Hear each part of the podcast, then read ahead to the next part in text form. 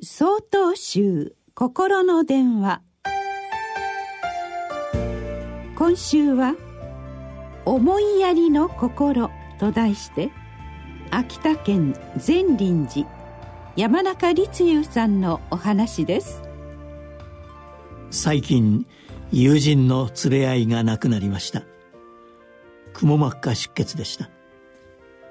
たまたま人のいた場所で倒れたのですぐに救急搬送されたのですがすでに既得状態に陥っていたそうです。そのことは夫である仕事場の友人に伝えられました。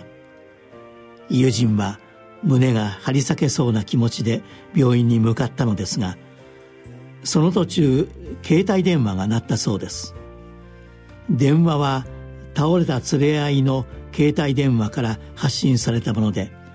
その瞬間友人は大いに安堵したそうです。電話をかけてくることができるなら大丈夫と思ったらしくほっとして電話に出ると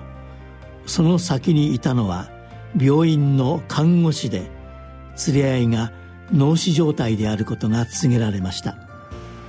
友人の喜びは一瞬で砕け散ってしまいました。私はこの話を聞いてえも言われぬ悲しみを感じました。倒れた人の携帯電話を使うことによってあらぬ期待を持たせてしまうことを考えなかったのでしょうか。少しでも相手を思いやる気持ちがあればこんなことにはならなかったはずです。私たち仏教徒は伏せ愛護利行同時の教えを学んでいます。伏せとはむさぼらないことであり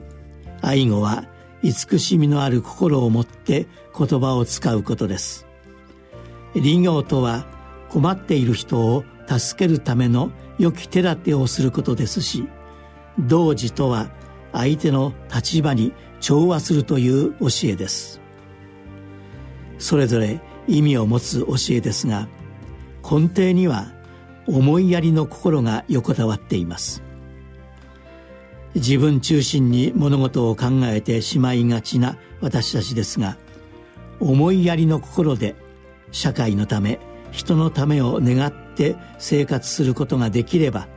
その暮らしはきっと豊かなものになるでしょう。2月19日よりお話が変わります。